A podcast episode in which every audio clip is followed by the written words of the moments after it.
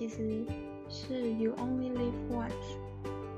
活在当下的意思。我是乐轩，接下来我们将不多说，直接进入主题。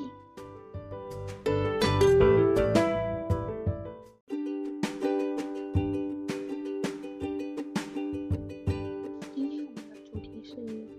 你的工作真的是自己所喜欢的关于自己以及身边周遭的朋友的一些例子。想和各位分享的是，因为我自己做过做过人力中介，也会知道说一些高阶猎才他们是如何能在自己的自己的领域之中发掘的非常的强大、非常厉害，导致说今天猎头公司会想要去挖他、挖角他到别的一间更好的公司。那今天如何让我们自己成为那种人吗？还是还是就是不需要当那种人，我们也没关系。我们就是想说，今天我们出社会的时候啊，不知道大家会不会觉得说，今天我们出社会的时候，就会觉得说，今天大家想要的都是把自己觉得自己所有喜欢的事情全部都去做过一遍。这这件事是好的，没有错。你就可能会觉得，哦，自己好像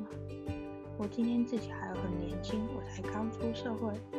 二十四岁、二十三岁出社会，你就觉得说，我可以尝试的事情还有很多，人生不一定这么长，为什么要偏偏要待在一间公司里面，就死在里面呢？可是今天我可以和你说一下，以我自己在人力中介里面看的履历。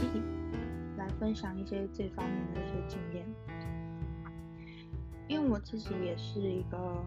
曾经就是因为刚毕业，你就会觉得说所有事情都会想要去全部都尝试过一遍。我也的确是真的全部都尝试过了一遍，但是在人力中介里面，我们看履历的时候啊，我们看的不只是他的工作领域是不是都在同一个。领域范围之内，我们看的还有他的工作资历，在这一间公司他待了多久，下一间公司他待了多久，就是以他所有的在所在的公司的年历来看，再加上说他自己出社会之后啊，到现在他这样子所有的工作资历是。多少这样子，我们是以这个来判断说，我们今天要不要挖角这个人，或是说来判断说他今天是不是一个顶尖的人才。其实，在我们猎头公司之外啊，其他的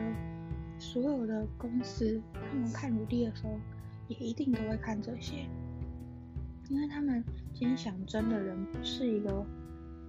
短期，就可能一两个月啊。然后三个月就离职走人的人，他们不是想要争这种人，他们今天想要争的人，会是你今天在我这里待满了三两三年之后啊，你才可以离职到下一家公司。如果你今天只是待了一年的话，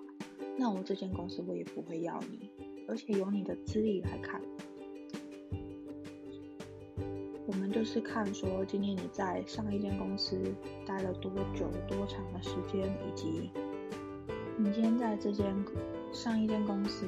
你是做的是什么样的职位？那你来这间公司能担任、升任什么样的一个职位？如果你今天来我们这家公司，假如说你今天你之前做的是业务好了，但是你现在来我们公司，你想做的是。行销、网络行销之类的，那你觉得今天如果是一间你面试的一间公司的话，他们会有这个意愿去让你来我们这间公司吗？也许有有的公司他们是会啊，但是假如说今天这间公司就是第二间公司的资本额，或者是它的它的公司的规模比你上一间公司还要大的时候，那他会愿意争你这个什么都没有做过的一个小白，职场小白来我们这间公司里面来做一个从头开始的一个工作吗？这是不太可能的，除非你今天是要求说薪资可能最低薪资。从头开始，从助理、小编起步。那起那间公司，那第二间比较大规模的公司才有意愿说今天把你争进来里面工作。我们以资历来看的话，以及年就是工作领域来看的话，真才所看的履历通常都是这样看的。所以希望各位就是，如果今天是出社会的话，你在社会的第一年的话，你可以随便找工作，那是没关系的。因为这些随便找工作的话，你就是了解一下自己所喜欢的东西，那是不是自己真的想要去做的？在一年之内，你可以尽情的去找工作，但也不是说今天就是。一个工作一个月换一个换一个换一个，那也不是特别好的。我的意思只是说，今天你可以在在你所喜欢的、喜欢的、喜欢做的事情里面去做一些钻研，在一年之内确定好说自己所喜欢的东西是什么，并且你做的是不会有厌弃感的，在这间公司你是会觉得开心的。你再继续待下去，不然如果你待了三五年之后啊，你可能一直都会觉得这间公司不是那么的好，不是那么的让自己喜欢。因为像我自己以我自己来说好了，我其实就是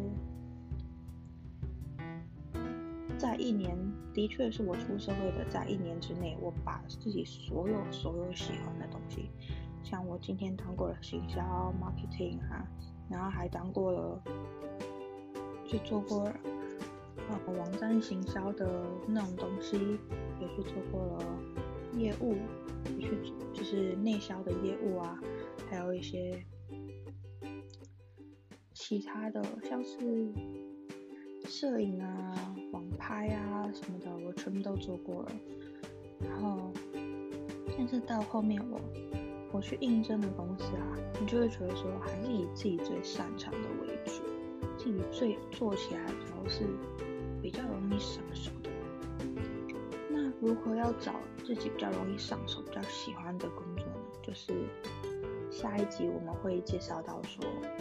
今天你要如何去判断说，今天工作是你自己喜欢的。而且你要如何判断说这间公司是你所待得下去的？怎么找自己喜欢的工作？我们下一集会介绍到。谢谢大家。